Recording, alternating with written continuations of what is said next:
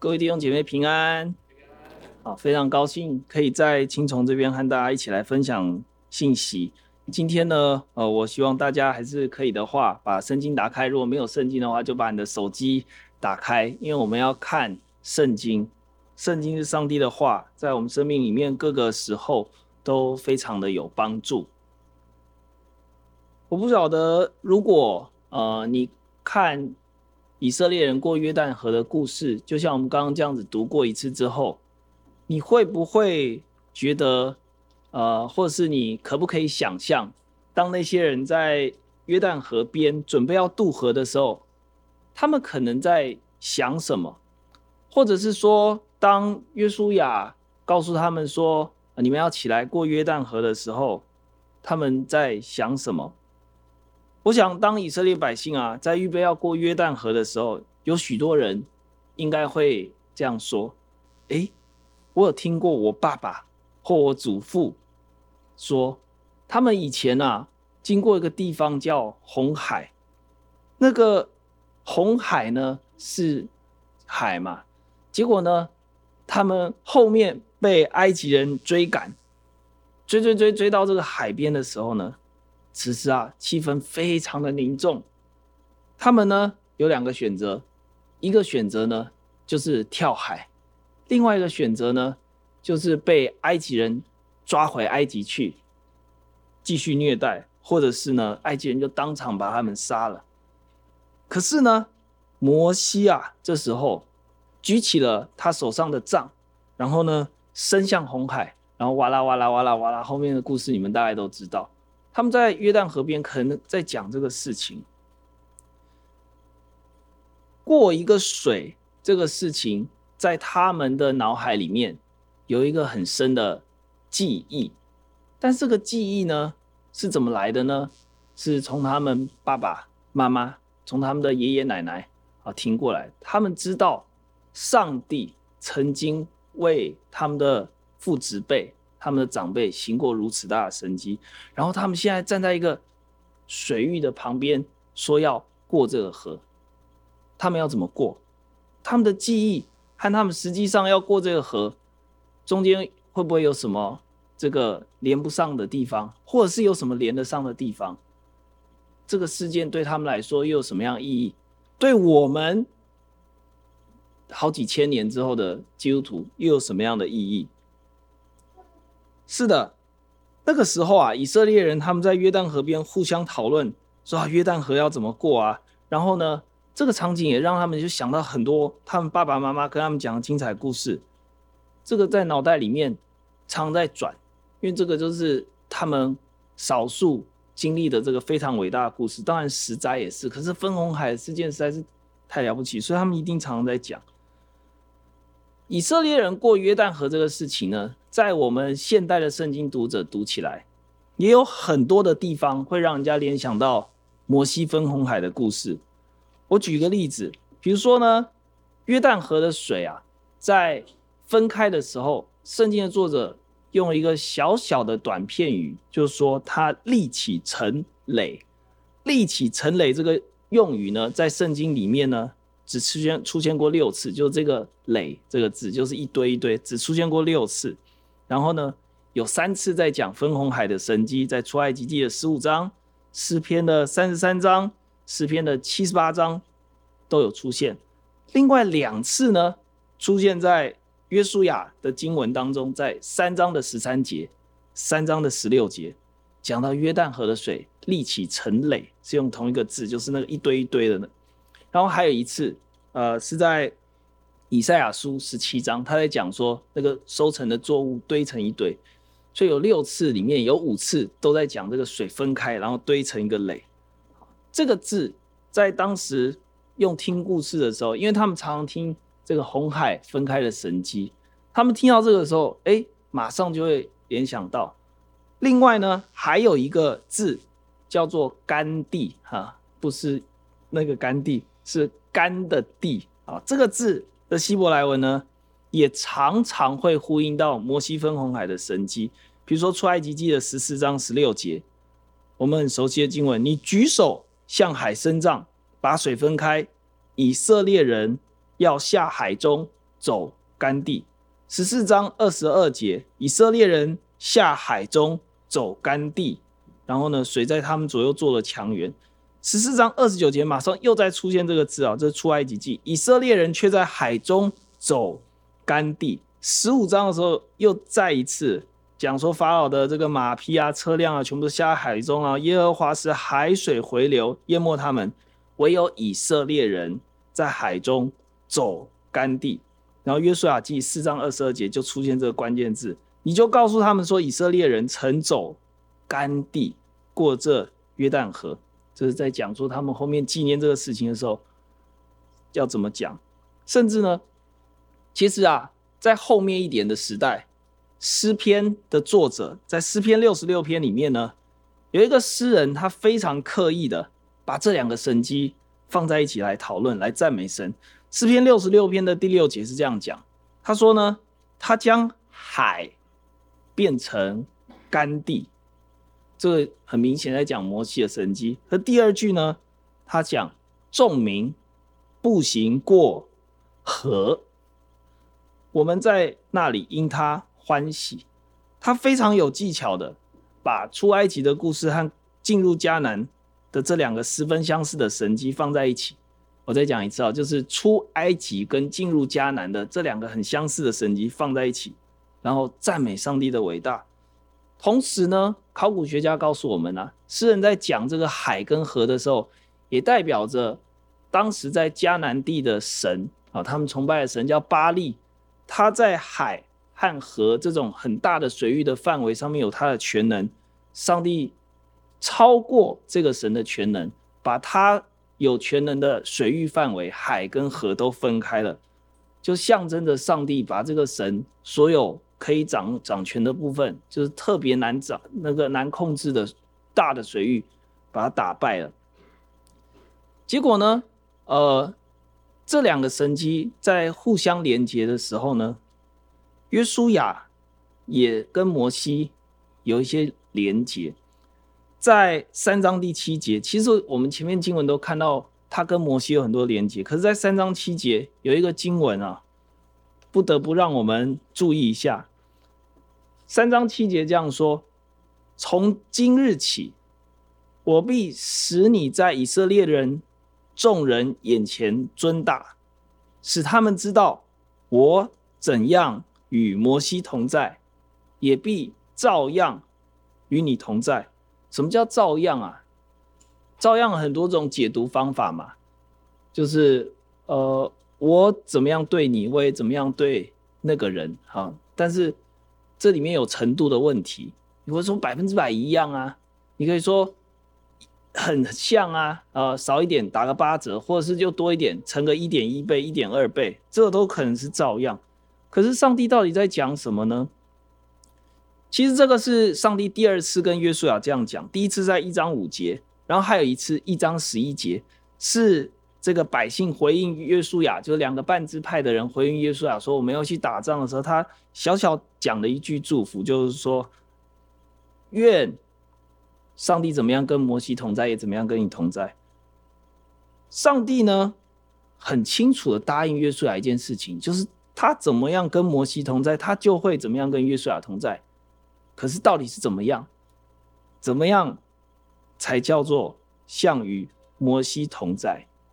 所以过约旦河的神迹呢，是我们可以说啊，是上帝为了约书亚这个时代的人，或者更聚焦一点，是上帝为了约书亚所特别预备的一个神迹，为的是将两个世代中间。有所连结，但是还是需要有所区别。如果我们细读经文的话，我们也会发现过约旦河的神迹和摩西分红海的神迹有一些不同的地方。那这些不同的地方呢，也象征着因着时代的不同，上帝在以色列百姓当中工作或带领他们的方式，或者说我们用专业一点的术语讲说启示，有点不同。上帝越启示越多，或者是你可以说，上帝越来越靠近地上的子民，而且越来越让人看清楚它。在摩西分红海的神迹里面呢、啊，我们刚刚也读过一点经文。那当然，我想大家都有看过电影，或者是看过动画，或者是上过主日学，都知道十四章二十一节是一个非常关键的经文。出埃及记就是摩西向海伸杖，然后呢，主持换了，耶和华使用大东风使海水一夜退去，水便分开。海就成了干地，你会发现，在以色列人的角度当中，把红海分开的是摩西，他走到海边，这个杖伸下去，然后耶和华就吹了大东风，把水分开，这非常明确。几百万人站在岸边看着摩西行了这个神迹，摩西是他们非常清楚的领袖。上帝还用摩西行了好多的神迹哦，我想。这个我们大概也都知道，什么用磐石啊，这个杖打一下就出水啊，然后呃水很苦的时候丢一片叶子啊，然后他们被蛇咬啊什么之类的，很多的神迹，上帝都直接透过摩西这个伟大的领袖来施行神迹。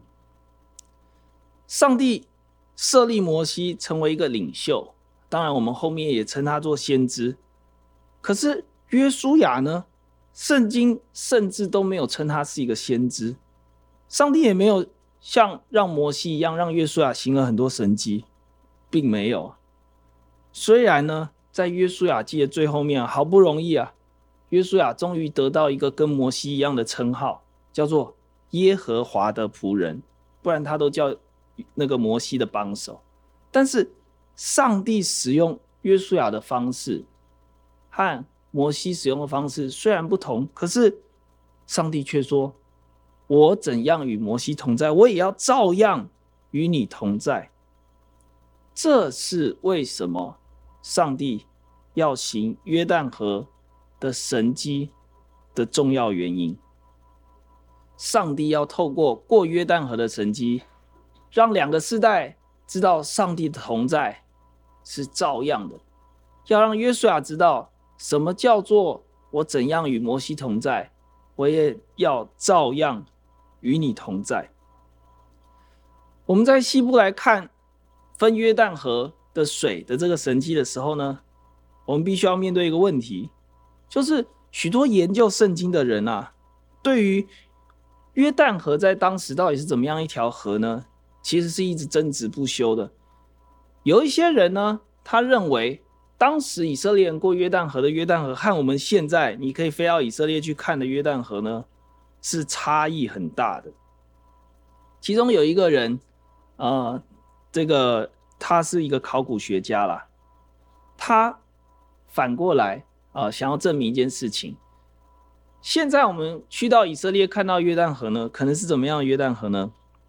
宽度差不多是十公尺，然后深度呢，大概是六十公分。一直到三公尺，你可以想象，这这不是一个太大的河，所以有一个很有代表性的以色列海法大学的这个考古学家叫 Adam Zertel 啊，Adam 就是 Adam，Zertel Z E R T A L，我是想要让你今后有机会去看一点他的考古学的东西，你就知道他到底是怎么样去描绘这件事情。他说：“哦，其实。”约旦河的水啊，分开这件事情啊，在这个历史事情上，历史上面其实很多科学解释，就是这个水啊，其实它可以变得这个小小的啊，或者因为水都流到旁边去啊，因为泛滥的时候泥土会把河道填起来，所以水都整个散开。然后虽然很多水，大家都浅浅的，所以呃，以色列可以走走干地，然后这个什么泥土这个流下来的时候，就会就会。填出很多的地方，所以虽然水的面积很大，但是其实很多干地，这样它是想要淡化呃神迹的强度。可是反过来，另外一边呢，有一个网站叫 Holy Land Site，就是很简单，Holy Land 圣地 Site S I T E Holy Land Site dot com，它上面呢呃甚至有很多影片，还有一些图片你可以去看。他们反过来，他们的解读是啊。为什么圣经需要呃特别讲说约旦河是泛滥时期呢？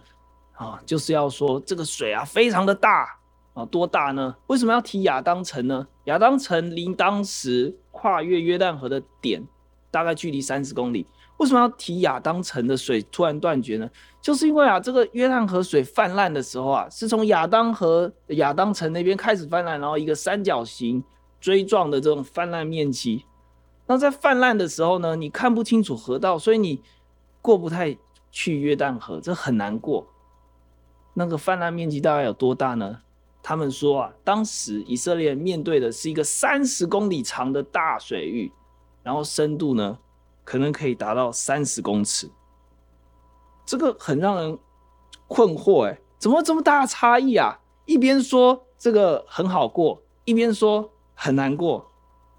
但是其实我们对于这个争议不需要特别去研究它，为什么？因为呢，如果约旦河是真的是一条小小的河，那以色列人要过去的话，很简单嘛，你马上想到搭几条桥嘛，你有。好几百万人，那你就搭十条、二十条、三十条桥，十公尺的这个河道，你需要花多久？你你不需要花多久嘛？你有那么多人。那如果呢，是一个真的那么大的水域，还真的很难过，那怎么办？那就等一下嘛，等个半年，等到枯水期的时候，你就可以过啦。你已经在旷野绕了四十年了，你多等半年有什么关系？对不对？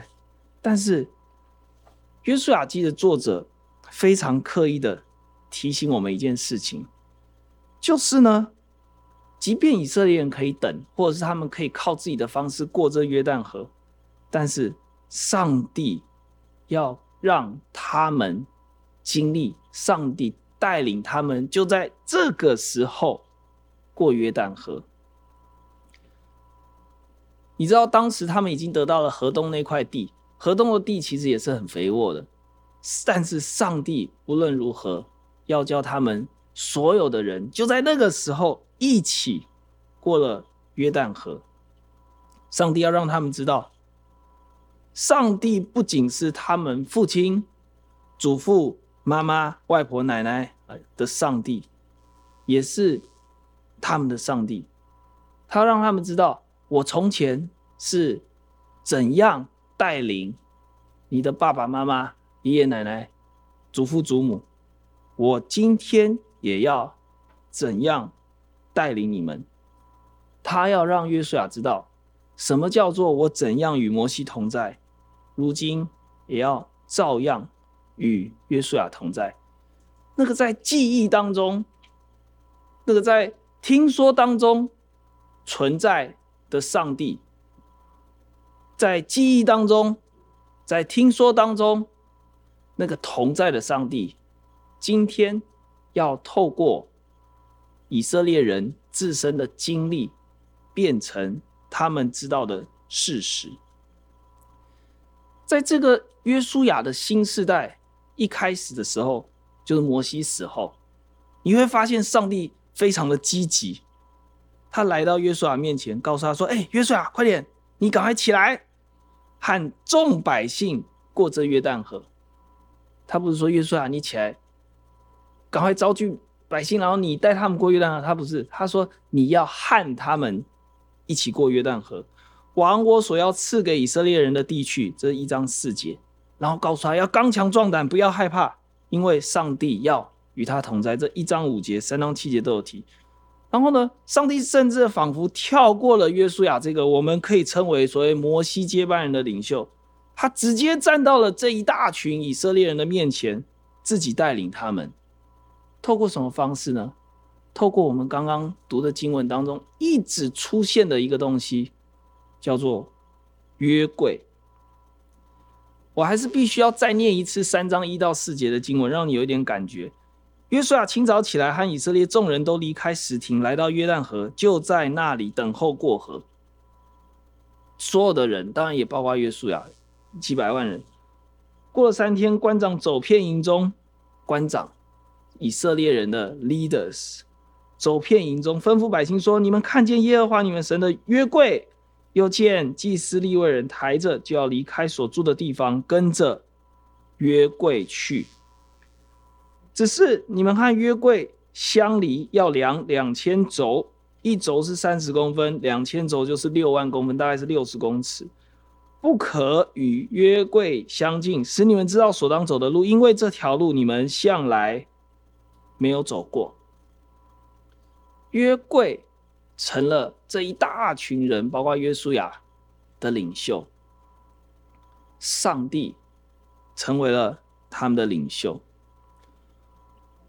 在第三章啊，跟第四章的经文里面呢，我们可以看到“约柜”这个词非常频繁的出现。很可惜啊，在中文的和合本，甚至是和合本修订本里面，所有出现的时候都被翻成约柜，还有一次被翻成法柜啦。但我们等下会看到。但是呢，有一个圣经学者，我不是要特别要告诉你说我读了什么书，但是我必须要把他的名字讲出来，否则我就侵占了他的智慧财产。他叫 Howard David，然后 M。他给我们一个提示，让我去研究一下经文，就是说，在原本的经文里面，就是他用希伯来文写的经文里面，作者刻意放下一些巧思，让我们知道这个神迹完全是由上帝主导，而且是上帝自己施展的。他走在以色列前面，为他们分开约旦河，然后呢，上帝站在约旦河里面，等他们全部走过去，然后上帝。过了约旦河，继续和他们在一起，你懂我意思吗？上帝站在约旦河东，上帝站在河中，上帝站在河西，和他们一起过去。如果你读过四章七节和四章二十三节的经文，就是说，当旁边的人，他们的孩子问这些人说：“哎，为什么要把石头立在这个吉甲？”然后他们的解释，你读过的时候呢，当然我们还是必须要再读一次哈，我们就会知道约书亚对于过约旦河这个事件的解释是什么。约书亚告诉他们说，这是因为约旦河的水在耶和华的约柜前断绝。约柜过约旦河的时候，约柜过约旦河的时候，约旦河的水就断绝了。这些石头要做以色列人永远的纪念。二十三节，因为耶和华你们的神，因为耶和华你们的神，在你们前面使约旦河的水干了，等着你们过来，就如耶和华你们的神从前在我们前面使红海干了，等着我们过来一样。约书亚对于他这个时代。分开约旦河的神迹的理解是，上帝走在他们的前面，把河水分开。他甚至还回头去解释，当时你们看到没有？你们没有看到，你们的父亲和祖父看到红海水分开，那个也是上帝做的。以色列人的领袖不再是某一个特别伟大的人，而是。上帝自己，上帝来到以色列中间，带领他们。从约书亚的角度，我们可以发现，他很知道上帝在主导这个神迹，所以我们就回过头再去看第三章，说这个神迹里面到底上帝是怎么样扮演主导的角色？那约书亚呢？他又怎么样帮助所有的百姓一同来参与？在我们刚刚经文当中，我们已经看到约书亚清早起来，然后去叫官长们，然后官长再去叫其他的人，整个以色列百姓全部人都动起来，他们都看，他们都要做他们该做的事情。约书亚去叫官长，官长去叫百姓，百姓要起来，然后还有一群特别的人叫祭司，他们要扛着约柜，所有的人都参与在里面，但是上帝来做这个神迹。我们先讲结论好了。上帝到底怎么扮演这个角色呢？跟摩西分红海的时候相比啊，以色列人就看到摩西一个人分开，但是在约旦河神迹，所有的人全部都动起来了。然后另外，当然我刚刚一再强调，就是那个领导人啊，不是摩西了，是上帝自己。接下来的资讯量比较大，在第三、第四章的经文里面，我们已经提过。约柜约柜一直出现。可是其实原本作者在写的时候，他很刻意的在写约柜这个事情的时候，把几个东西放在一起，互相交换来比。第一个叫耶和华，第二个叫约柜，第三个东西叫约。好，再讲一次，第一个叫耶和华，第二个叫约柜，第三个叫约。这三个东西这样放在一起叠来叠去，好像他们是在英文里面很像所谓的同位语，就是放在一起哈，当主词同位语一样。这个很令人惊讶，因为这三个东西为什么会放在一起？耶和华、约柜和约，特别是约怎么跟耶和华放在一起？在三章三呃第三章和第四章里面呢，出现约柜的时候，会有几个方式来形容。第一个，约柜出现的时候叫做耶和华的约的柜啊，耶和华的约的柜，这个在三章三节、四章七节和四章十八节出现。另外一个呢，叫这约这约的贵啊，三章六节、八节、四章九节。然后呢，还有一个形容词。就是这约的贵后面会打一个卡玛，然后放一个同位语，叫做全地的主宰。这个约的贵，权力的主宰是放在一起。然后呢，在三章十一节的时候，他还特别提一件事情。三章十一的经文我必须要读一下。约书亚说：“看哪、普天下的主的约柜必在你们前头过去到约旦河里，因此你们就知道在你们中间有永生神，在你们中间有永生神。这翻的实在是这个太太斯文了啊！原本很直接的翻译就是就是这样，在你们中间有神活着，有一个神活在你们的中间，上帝活在。”你们的中间出现约柜的时候呢，在三章十三节和四章十一节的时候，还有一个也是跟全地的主宰有关的。我们刚刚讲说是这约的柜，全地的主人。好，这约的柜，所以是那个贵是全地的主人。三章十三节跟四章十一节出现的时候，是耶和华的贵，卡玛，全地的主人。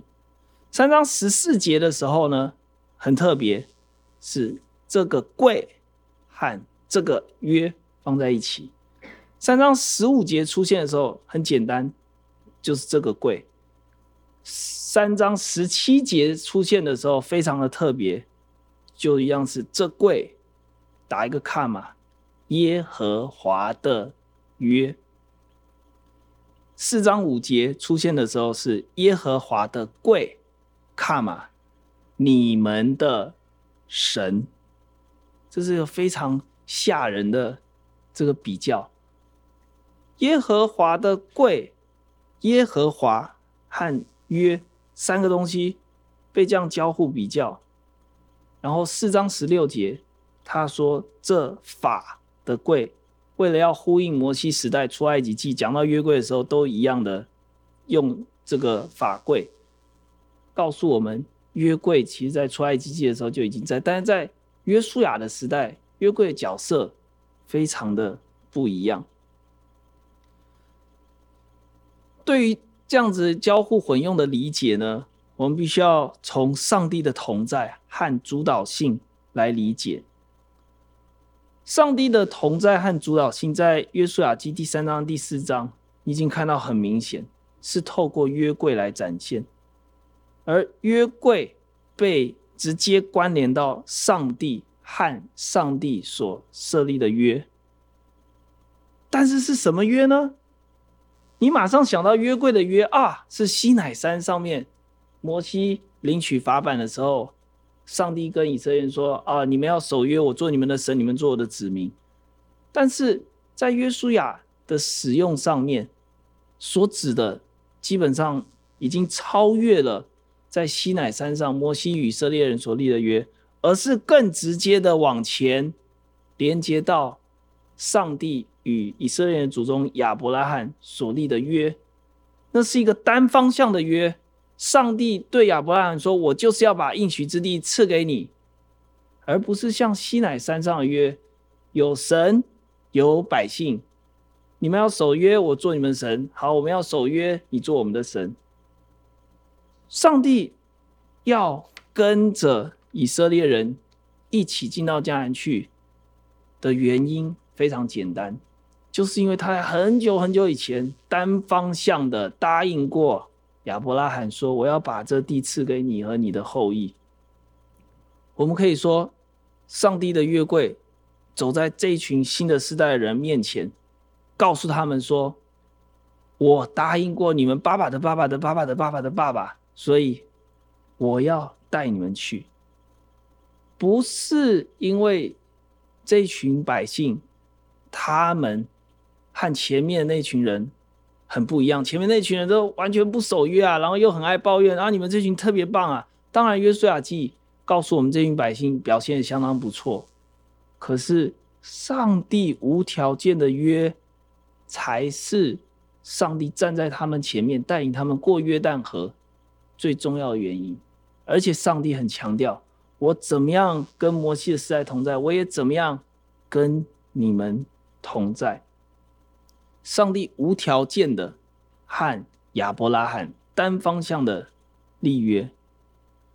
如果不是这个的话，其实我们在前面第二章的时候已经读到以色列人，他们好像已经破坏了他们跟上帝之间透过摩西所立的约，在生命记里面有个非常长的立约的一个这个过程。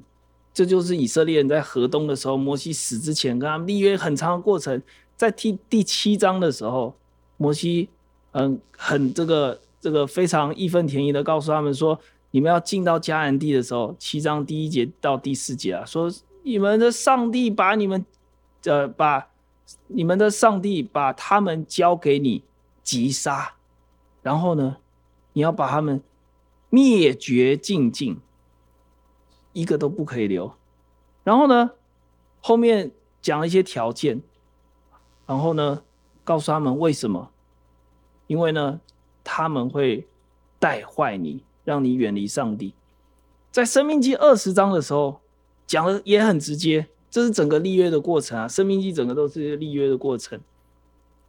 他说：“但这些二十章的第十六节，但这些国民的臣，耶和华你神既。”赐你为业，其中凡有气息的，一个不可存留，因为他们会带坏你，让你远离耶和华神。所以，我们在这里哦，就是可以看到一个比较特别的地方：当人参与在和上帝的约的时候，常常会发生一些例外。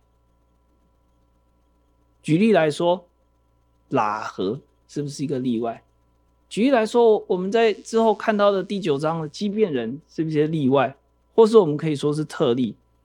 可是当我们谈到特例的时候，这个到底算不算是违约呢？我想这个道理其实不需要太多辩论，大家心里都可以明白。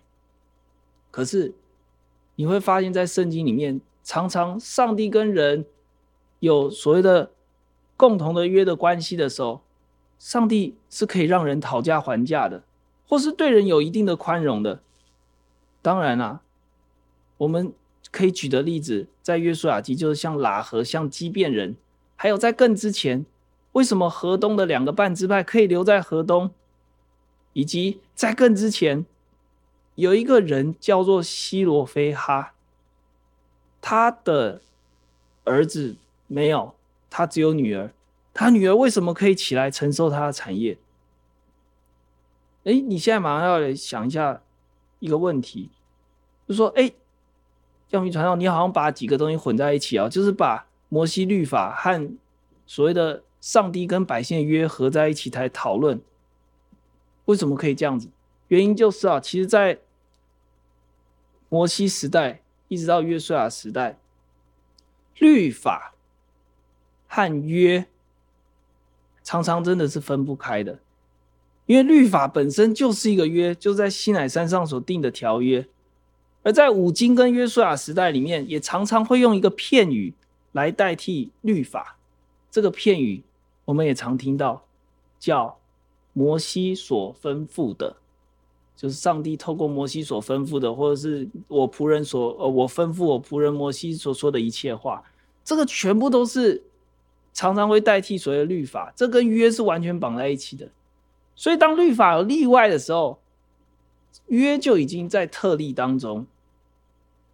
我们必须要看到上帝对约这个事情的态度是非常看重。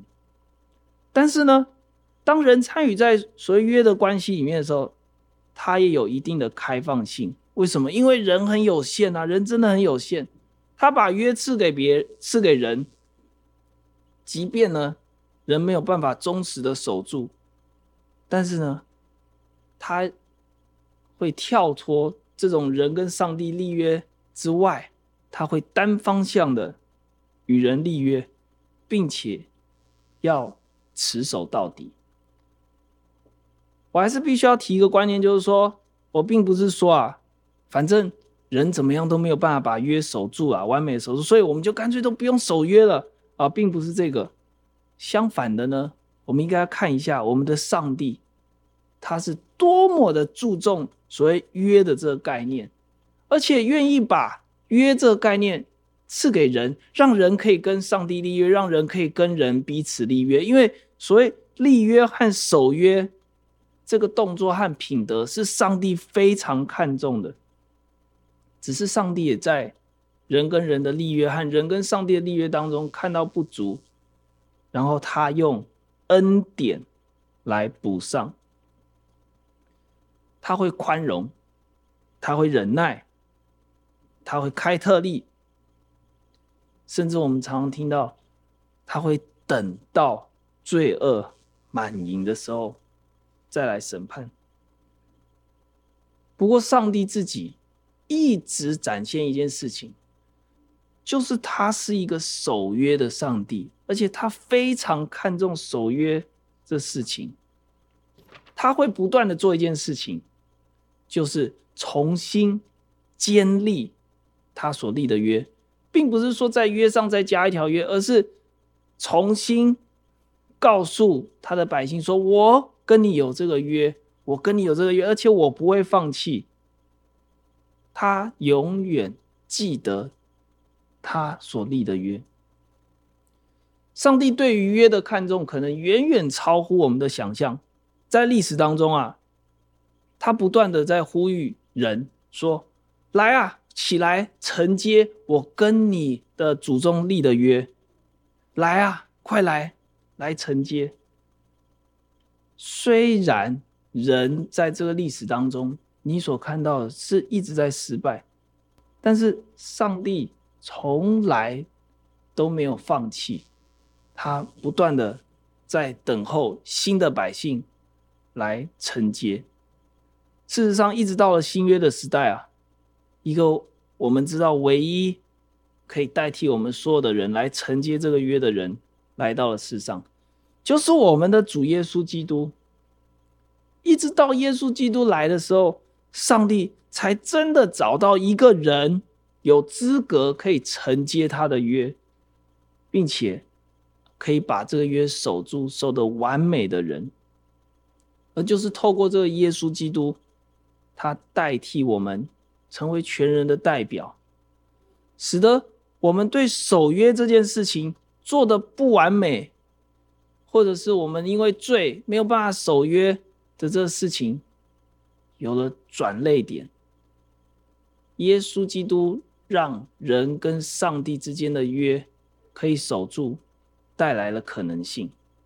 加拉太书三章十六节有一个非常具体的经文在讲这件事情，就是说，所应许的当然指的是约，原是向亚伯拉罕和他子孙说的。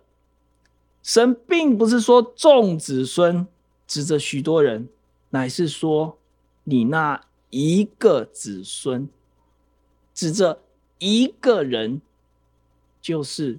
基督，这是保罗对于神的圣约的解释。各位亲爱的弟兄姐妹们，我们的上帝啊，是一位对约非常执着的上帝，他也对于守约这个品德非常看重。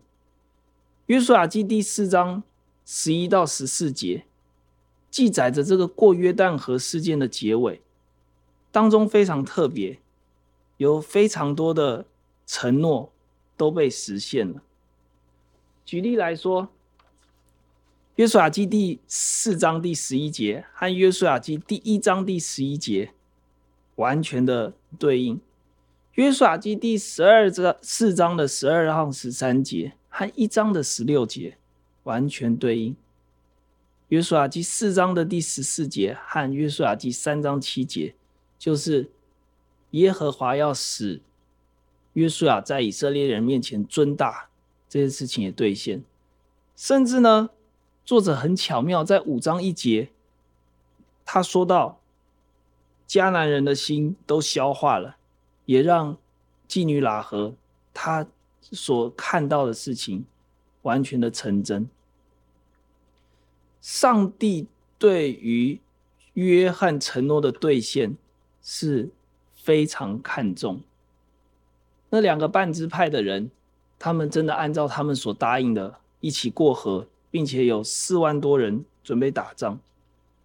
在这个约旦河事件的结尾，除了许多的承诺和约被兑现了之外呢，我们还必须要看到一个很重要的举动，在第四章是一个很主要的事件，就是以色列人当中被选出了十二个人，然后他们从约旦河当中拿了石头立在吉甲，作为纪念的记号。